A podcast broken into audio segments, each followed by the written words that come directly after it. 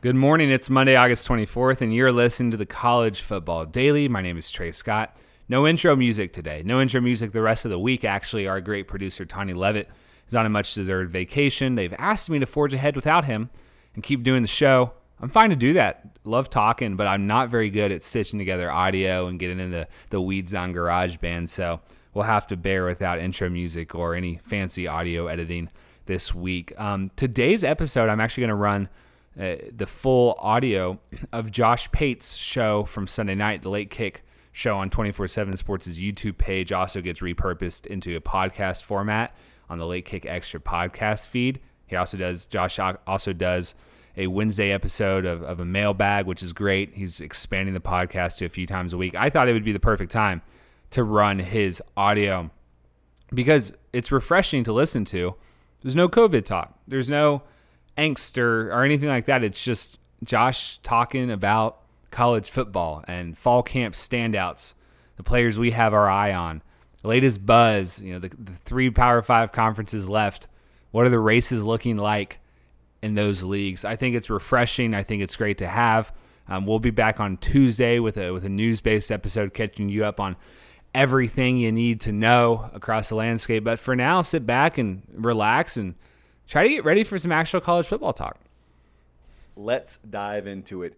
Latest whispers and intel out of camp. This is what we do to lead every show, especially during this time of year. Just the latest that we're hearing. We've got an entire network of team insiders, the best in the business, bar none. And I like to leverage them as much as we possibly can. No particular order here. Let's just start it off. I wanted to go to Knoxville, Tennessee. We did not talk about Tennessee the other night. And we. Um, got to talk about offensive line. I know a lot of people have asked us questions about Tennessee, and most of the time it is about the offense, but it's about Jarrett Guarantano. Do you think he's going to be the starting quarterback? Or maybe do you think, hey, could Harrison Bailey be that guy? Well, to address Bailey, he hasn't really been active up there yet. He's in precautionary mode, I think I heard Jeremy Pruitt say. But as for that offensive line, watch that unit. Uh, I know a lot of you Tennessee Volunteer fans are, but watch that unit. It's one of the most important evolutions, kind of positionary evolutions, if you will, in the entire SEC this year when you're talking about whether fill in the blank, in this case Tennessee, can contend. And I go back to two years ago. I remember when we were in Hoover for SEC Media Days. It was Pruitt's. It was going to be his first year, and he was trying to be as diplomatic as possible. But he was telling you our offensive line sucks. Like we can't even find, and he admitted this a year later. We can't even find enough bodies to put out there to scrimmage. They couldn't scrimmage. They couldn't practice properly. And so to fast forward two years later, being going into 2020, and be talking about offensive line as one of the strengths of the Tennessee football team is incredible. And it's a testament to how they've gone about rebuilding that roster, which, contrary to popular belief, you cannot just do overnight. And the second thing is with this whole Cade Mays transfer, uh, waiver denied, appeal in the process of happening type situation. Think about this Cade Mays, five star offensive lineman from the state of Tennessee. He just transferred uh, from Georgia to Tennessee. Think about the condition that your roster's in now, where you could be counting on a five star, former five star offensive lineman to be ruled eligible. He's ruled ineligible, at least for now. That's the way it looks like it's going to shake out. And you can look at that and say, man, that's, ah, uh, well, that's terrible. Oh, well, we'll still be fine, though. Tennessee, in a position now. How about that? Where you can say, oh, we'll be okay. Oh, we would love to have had that five star offensive lineman. We still hope we have him, but we'll be all right. Either way, they feel good. They feel markedly better about where they are right now than any point, not just in Pruitt's tenure, but the latter portion of the previous regime's tenure when it comes to offensive line. Now let's go to the state of Texas. There is stuff happening out here all over the place. So I wanted to go to University of first. So let's talk about uh, Texas, and they had a scrimmage yesterday. I believe it was Friday, Saturday. I get my days mixed up, but if you, this is why it's so important, guys. I tell you, if you're a member at 247sports.com you know the value I'm already talking about. This is not a network where, you know, you subscribe to like auburnundercover.com and you only get the Auburn information. You get access to the entire network, all the team sites. And so, for example, Chip Brown, Taylor Estes, a lot of folks, I don't want to single anyone out, a lot of folks uh, run the Horns 24 7 site. So, you know, I can reach out to them and also a couple other folks that I know out at Texas, and you can get this kind of information. And the kind of information I'm talking about is if you were going into the season and the last thing that you knew about Texas was, I remember some preview magazines where, you know, Bijan Robinson, that's a big name, and it still is a big name now, don't get me wrong. Uh, we expect him to do big things, but I'll tell you this right now. I'm looking down at this piece of paper that I jotted down from being on the phone with someone early this morning, and it wasn't Bijan Robinson. He's kind of been held out uh, because of groin issues. Now, Chip Brown over at Horns 24 7, I did see reported that. And Keaontay Ingram, like, that's a name that you know. But I'll tell you the name that I have written down here is Roschon Johnson. That is the kind of name, and this happens every year with a number of programs. It's a name that's just bursting onto the scene. It's not a nationally recognized name yet, it's not even a regionally recognized name yet.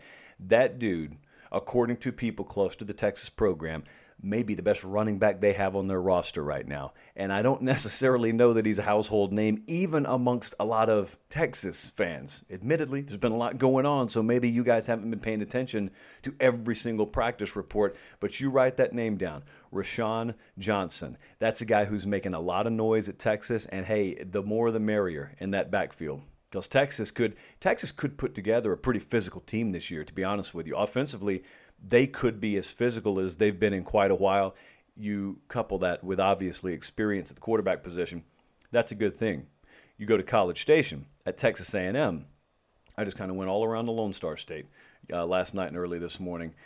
I've made my thoughts well known on Kellen Mond, Texas A&M quarterback Kellen Mond. I think he just kind of is who he is. You may see incremental improvement this year in this stat category or that stat category. I'm just a believer that he is who he is. Who he is is not a bad player. Who he is is not a great player. He is a good to very good college quarterback. And there's nothing wrong with that. You can win with that. But you got to have the proper supporting cast around him, really just as you do if you have a great quarterback. See Joe Burrow.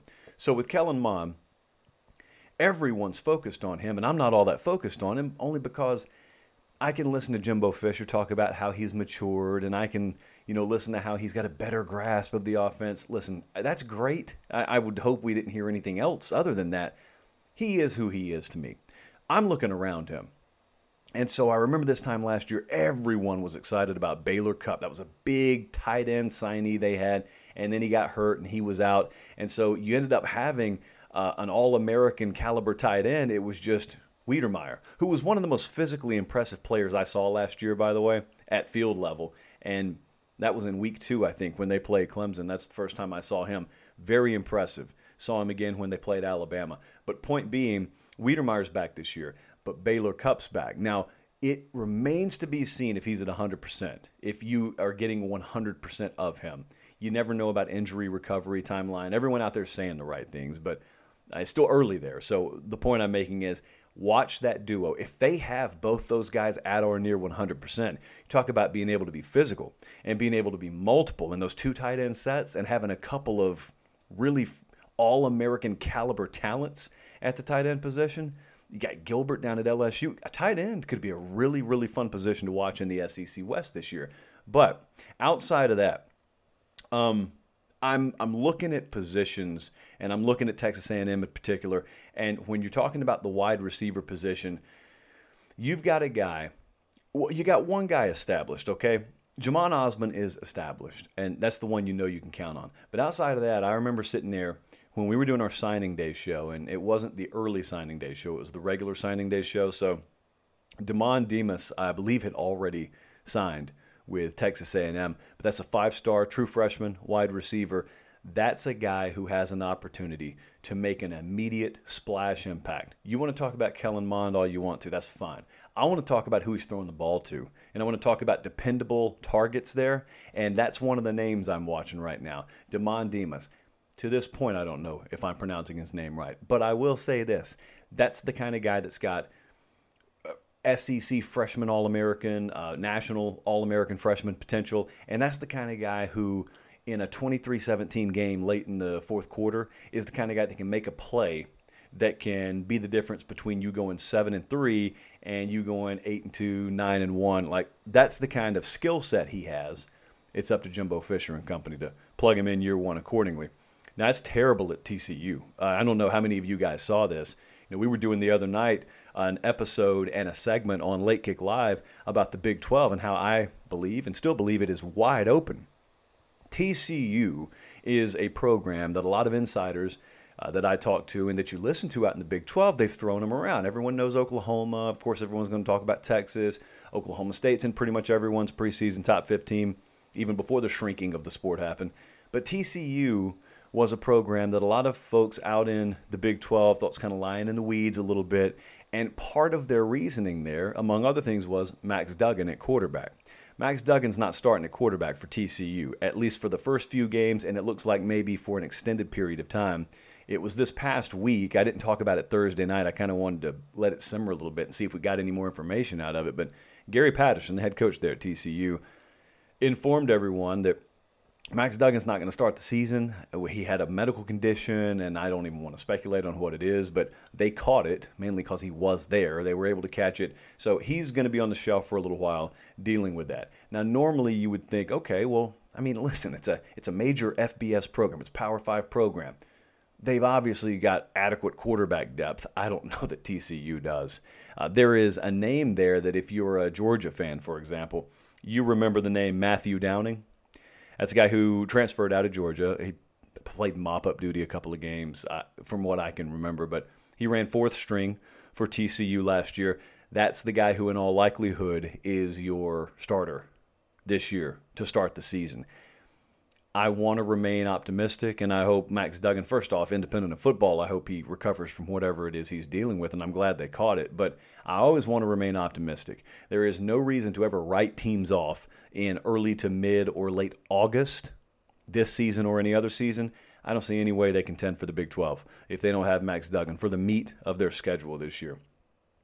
So it's not optimistic, but I think that is reality. Another thing before we move on here uh, this is not necessarily intel, but there have been some people vocal this week about a couple of quarterbacks not named Trevor Lawrence, and that is Matt Campbell up at Iowa State, my Iowa State Cyclones, just openly touting Brock Purdy as the best quarterback in America. And that was Matt Campbell's words, not mine. He said, I don't I think his exact words, I don't know what his exact words were, paraphrasing was, I wouldn't take any quarterback in America over uh, Brock Purdy. Now, I don't have a problem with that because you remember when we came out with our 24 7 sports top 50 players in college football this year. I think we had Purdy at 35, and that was the guy that I took issue with not being listed higher. And they asked us to do one paragraph's write up on the players that you thought were listed too low.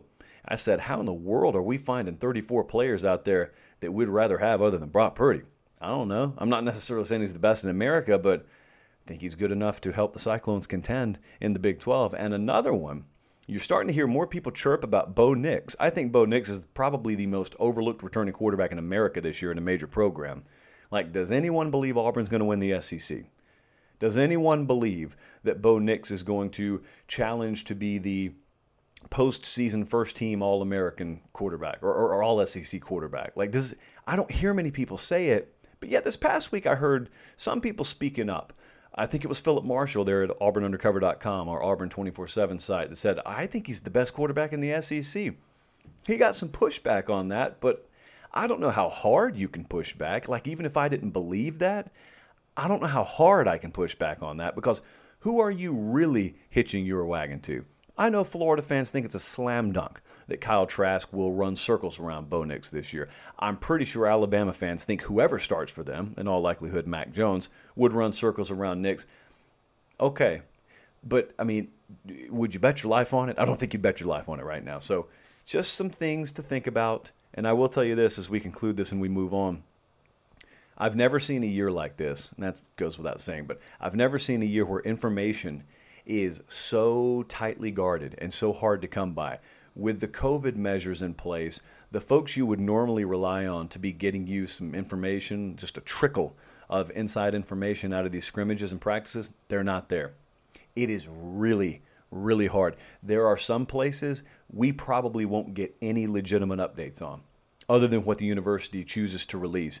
That's abnormal, but that makes the trinkets of information that we do get and I can share with you in this segment every show now all the more valuable. So we're keeping our, our, our eyes out and our ears to the ground. Now, we love to talk schedule here, and we did our schedule release semi specials the other day, and I'm going to have a lot more on that. And we will have in the coming days and coming weeks full grand season previews for several programs, a lot of the most notable programs. And in those, I will do my own strength of schedule analysis. And the way that I like to do it is I like to give every team, every game on your schedule its own individual difficulty rating or toughness rating. A lot of factors go into that, obviously. But having said that, just as much as everyone's going to focus on when Alabama and LSU play, or when, when does Georgia, Florida happen, I like to talk about landmine games too. And these are the games, let me tell you what it is and what it isn't. Always love to set the tone with this. What this is, is these are going to be games where there'll be uh, a decided favorite, touchdown or more, let's call it, but they're losable games, and they're the kind of games where no one's going to predict it to happen, but if it does happen, people won't be totally shocked, you know, if the upset were to happen. So, picked out a few games here. Follow the logic. These are not picks. These are not predictions. These are just sort of, I don't have a red Sharpie in my hand, but if I had a red Sharpie, we're just circling these games with a red Sharpie. It's just kind of look out as if you were walking around actual landmines. Look out. We don't have to go far to start. Let's go to week one. Florida at Ole Miss. Could have taken the Kentucky Auburn game here, but I think you feel a lot safer if you're Auburn at least knowing what you're going to get from Kentucky. No one knows what they're getting from Ole Miss. No one knows. And here's kind of the fear of the unknown. Fear of the unknown is you got a guy who is probably willing to throw anything against a wall in week one in Lane Kiffin, a guy who knows offensive football in Lane Kiffin, and he's also got talent at the quarterback spot in Plumlee. Like it's not a situation where he's walking in there and he's looking around at the roster and saying, "Well, this is a three-year minimum rebuild." Maybe in some places it is, but quarterback, they're good enough at quarterback. You talk about I was talking about Bo Nix a second ago being off the radar. Well, uh, Plumlee's pretty off the radar too nationally. I think Lane Kiffin's really excited with what he has there. And he's got options, by the way, at quarterback. Got options. Do you know what you're seeing? you have no clue probably if you're Florida. Now you feel comfortable you got a roster advantage there, but none of the Florida fans that I've spoken to are looking at week 1 as anything more than a nice test. You're not worried because there won't be crowd there, so the true road factor's out the window. Most Florida fans I talk to, they are looking at week 3 and week 4, and that's when they play A&M and LSU. And outside of that, we'll get some good solid tune-ups. There's no gimmies in the SEC, but this is one that we all expect to win. Hey, I expect you to win it too if I had to pick it right now, but just these are landmine games for a reason. How about week three? Tennessee at Georgia. When the SEC's schedule was released, everyone knew and still knows that Tennessee's got a really tough slate. But I think that the Georgia and Alabama games were placed about as advantageously as Jeremy Pruitt could have ever hoped for. Here's what I mean let's start with this one, for example Tennessee at Georgia. Um, there's this string early in the year. If you look at Georgia's schedule, there's a string early in the year where it's not easy. The back half of their schedule is very manageable. After the Florida game, it's very manageable. But the early portion, you, got a lot of moving chairs offensively. You got a new offensive coordinator, a new quarterback, whoever it is. And so a lot of things may be still unsettled. And there's going to be this string where Georgia plays Auburn and Kevin Steele, really good defensive coordinator. And then they play this game I'm talking about. They play Jeremy Pruitt and Tennessee. And that's the week before they go to Alabama and play Nick Saban and the Tide. And so if you believe in look ahead spots, this is kind of a quasi look ahead spot that Tennessee catches Georgia in. And the reason really that I circle this is not because I think Georgia will overlook Tennessee. That's probably not happening. But I do believe that there is a perception and reality barrier here, a gap between the two when it comes to the perception of rosters this year. Tennessee does not have a roster equal to Georgia. That much is true. But what I am telling you is there's a perception still that there is a very, very wide gap between uh, Georgia's roster and a roster like Tennessee. And I'm not knocking Georgia's roster at all. They live up to all the expectations and all the marquee and whatnot that you give them.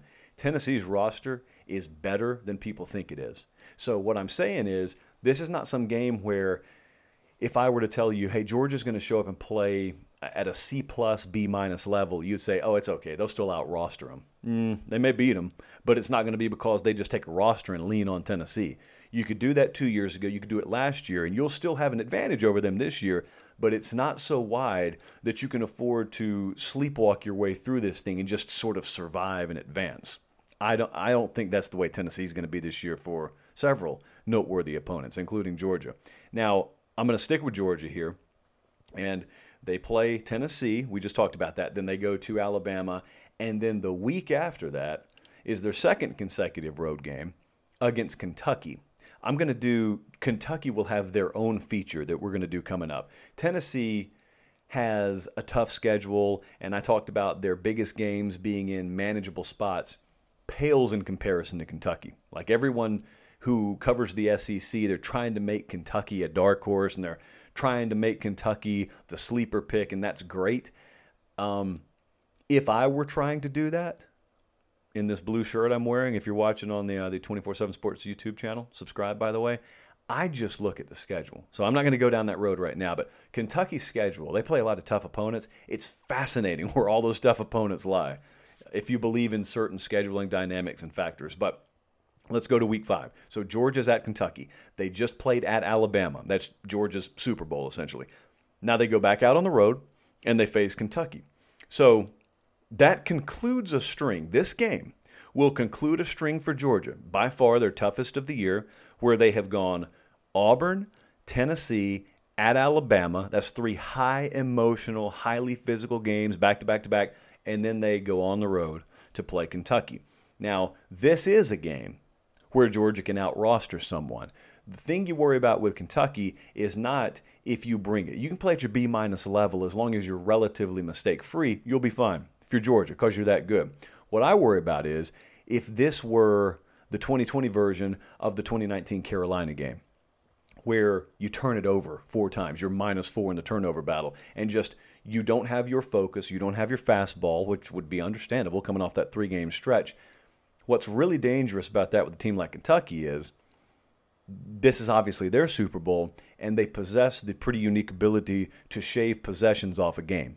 This team right here possesses the ability and a totally total willingness to play ugly, and they can shorten a game on you, and they can lean on you a little bit, especially if you know you're giving the ball to them.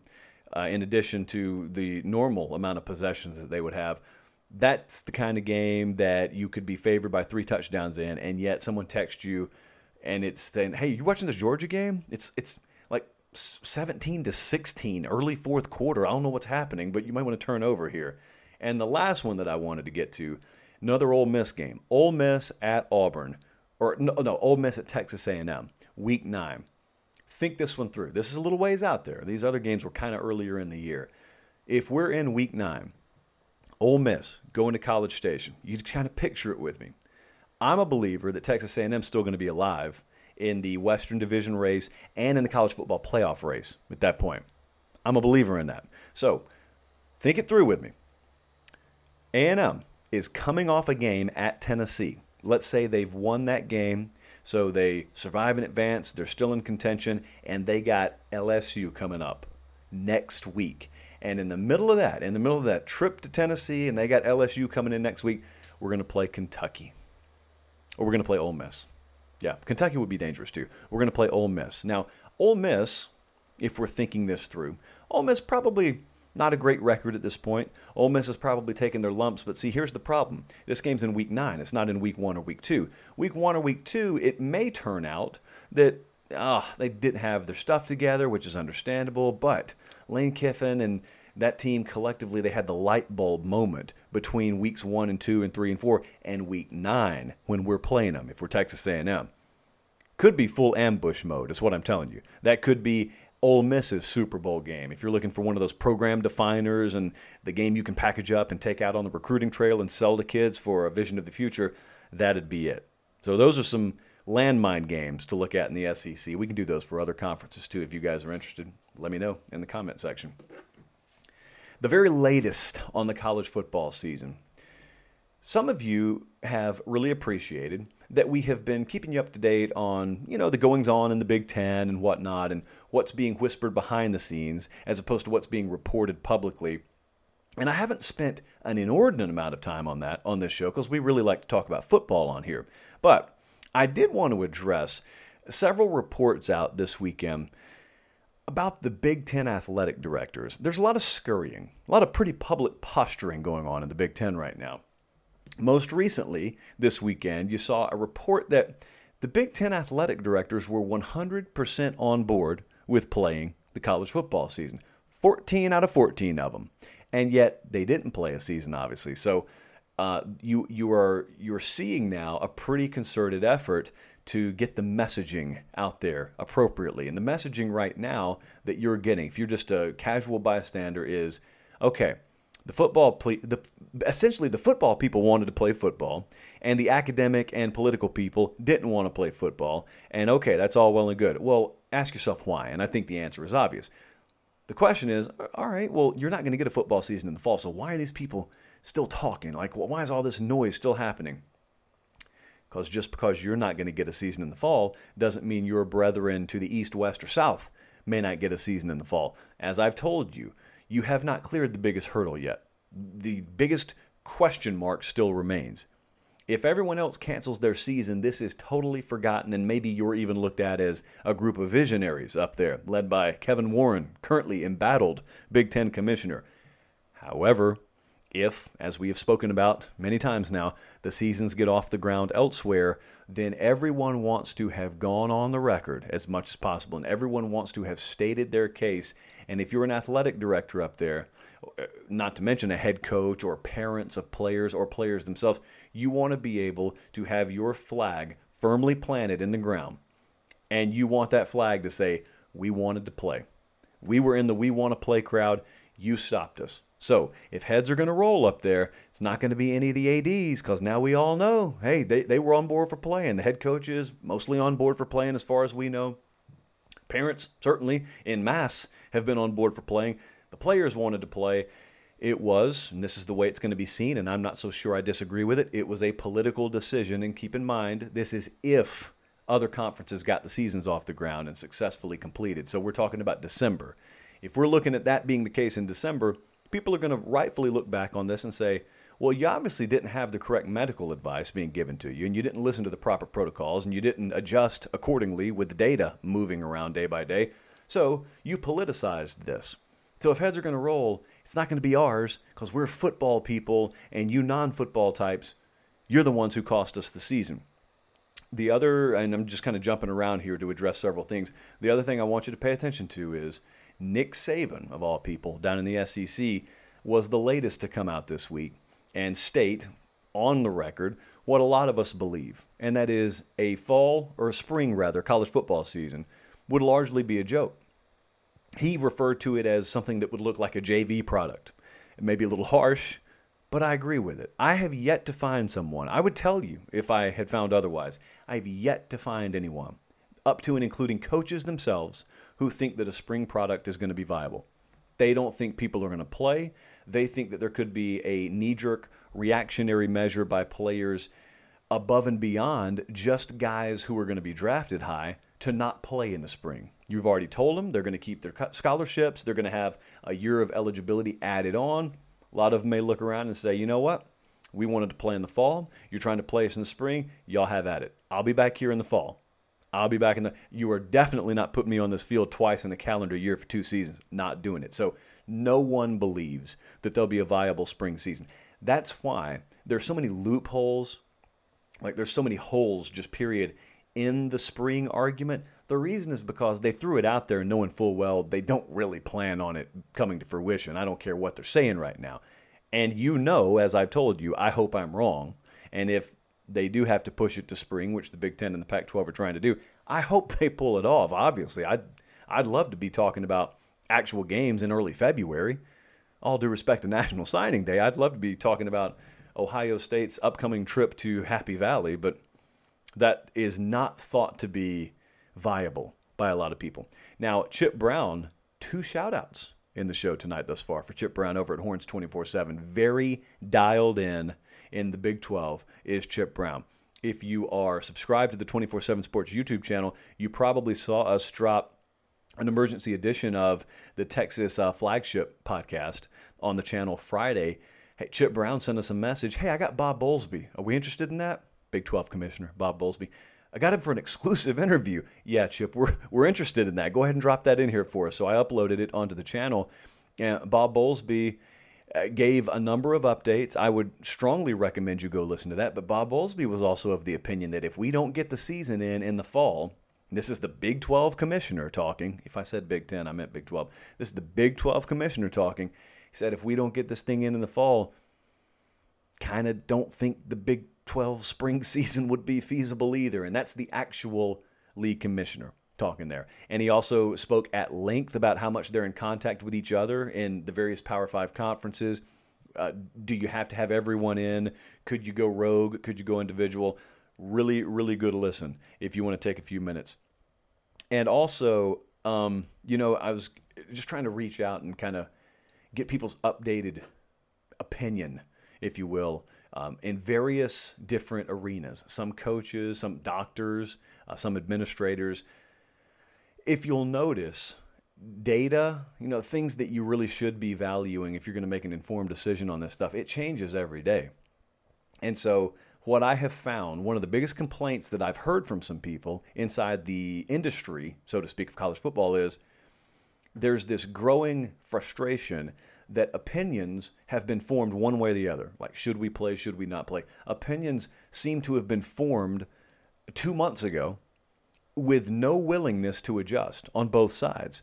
And it was borne out, really, a lot of people pointed this out to me in the Big Ten's final statement that they released, Kevin Warren's official statement about why they weren't playing this year, kind of in response to the Big Ten parents.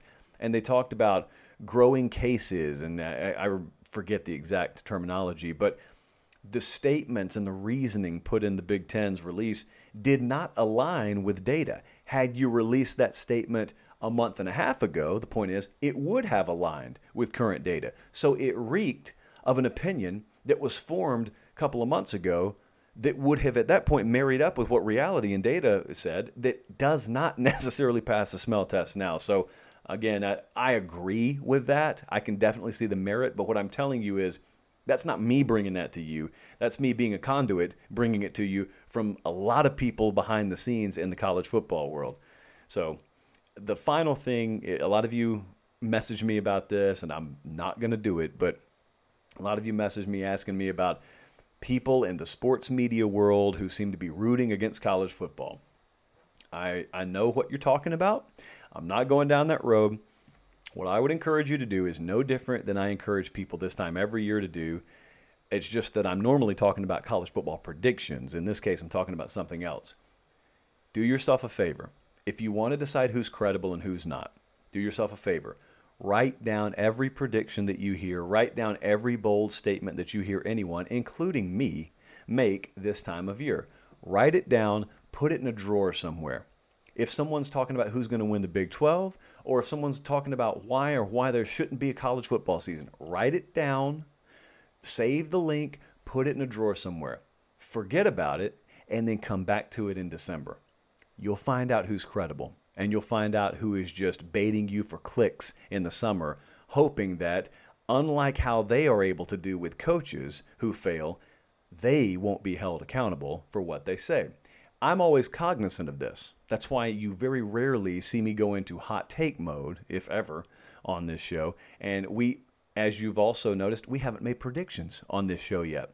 I like to gather as much information as possible. So when I give you a, prediction on this show, it's well thought out. It may not always pan out, but it'll be well thought out. All right, let's wrap it up with a question from Shane. Really good one here. You know, we were talking a second ago about data and how it changes and how maybe an opinion that was valid two months ago may be invalid two months later. A couple of months ago, I stated on this show that I thought hot season or hot seat season would be kind of non existent this year for a number of reasons. So let's get into that. Shane asks Do you still believe most head coaches are going to be immune from the hot seat, even if someone like Will Muschamp goes 2 and 8 this year? Okay.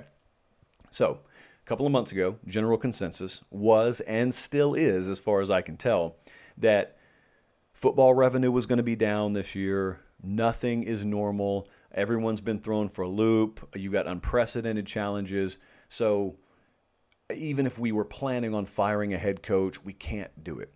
Uh, optics alone would just be terrible. It, it would be a nightmare. So um, that football revenue being down being one of the uh, key instigators here and kind of hitting the pause button. But point was and still is most people think that you won't have many head coaches being fired unless they're fired for scandal, for like cause related reasons. And uh, cause is not two and eight. So let's think this through here for a second. Big question is how much does that August logic hold up in December?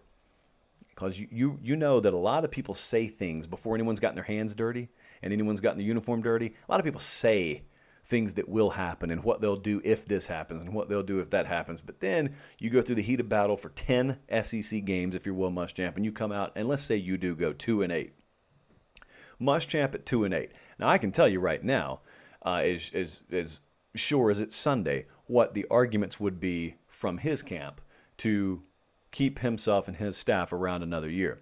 First, obviously, COVID, COVID, COVID. And so we had a non winnable situation this year. We had the schedule set up like we wanted it, had a couple of out of conference games to tune up, and then we were going to dive into conference play, ease our toe in there. Got a new offensive coordinator. You told me I needed to make changes. I made changes. Then they took spring from us, and the changes haven't taken root yet. And by the way, if I need to sell you on the fact that the players still believe in me, need I run the name Gunner Stockton by any of you?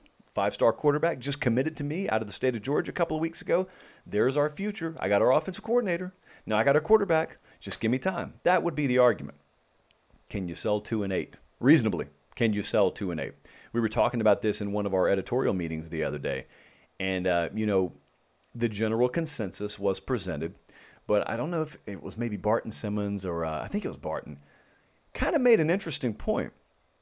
Um, and it was this yeah, you got general consensus, but what if what if someone goes rogue? What if one of those athletic directors goes rogue?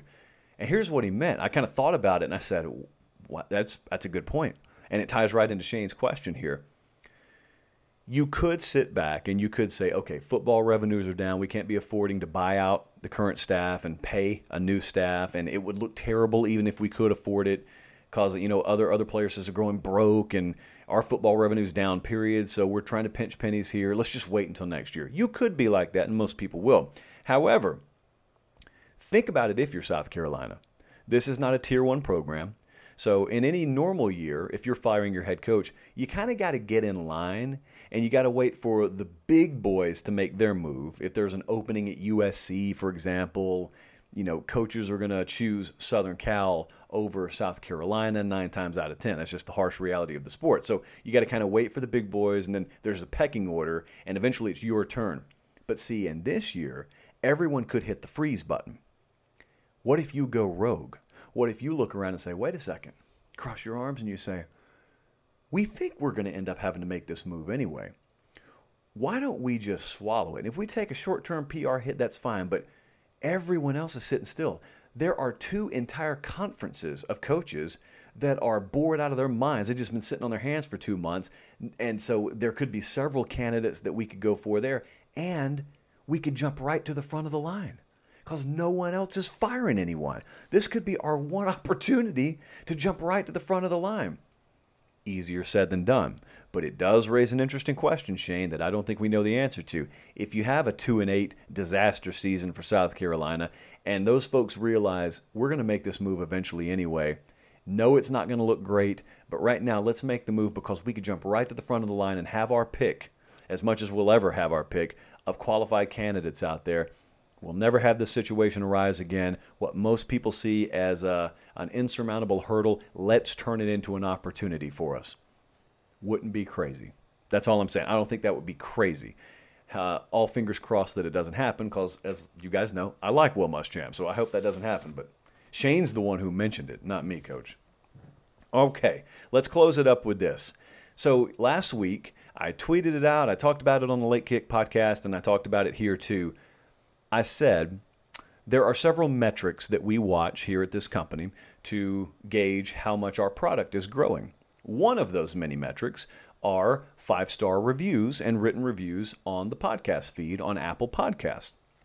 So, the Late Kick Podcast, what we do there is we take the feed from Late Kick Live. So, you're watching it right now, maybe on YouTube. Well, the audio of this show, it's available the next day via podcast if you want to listen to it that way. I've also been doing one per week mailbag format show that's just q&a we don't put it on the youtube channel so it's only there in the podcast feed and that's the late kick extra podcast. But i said to you last week if you guys get us to 500 five star reviews we are going to three nights per week for late kick live. Right now it's sunday thursday. I said we're going sunday tuesday thursday. And if you get us to 500 five star reviews we're going to add a second late kick extra mailbag edition per week, which translation would give you a show every day, Monday through Friday, essentially. And I underestimated you so much because I told Tani and I told a couple of our production guys, I said, we're going to get there now. It'd probably be a couple of weeks from now. No, it was a couple of days. It was about 48 hours. And we just rocketed right past 500 five star reviews. So we're there. So you, you have put it in motion. We are going to three nights a week. Um, the only thing right now is I am here in Georgia because we had a death in the family. So I am not going to be back in Nashville until later this week. We'll still have our Thursday show this week. Like everything will be normal. So, my vow to you, it's time to go to three nights a week. This time next week is when we will start that format. So, we will be on the air Sunday night and then next Tuesday, Tuesday after next, that will be the first week where we go to three nights per week format.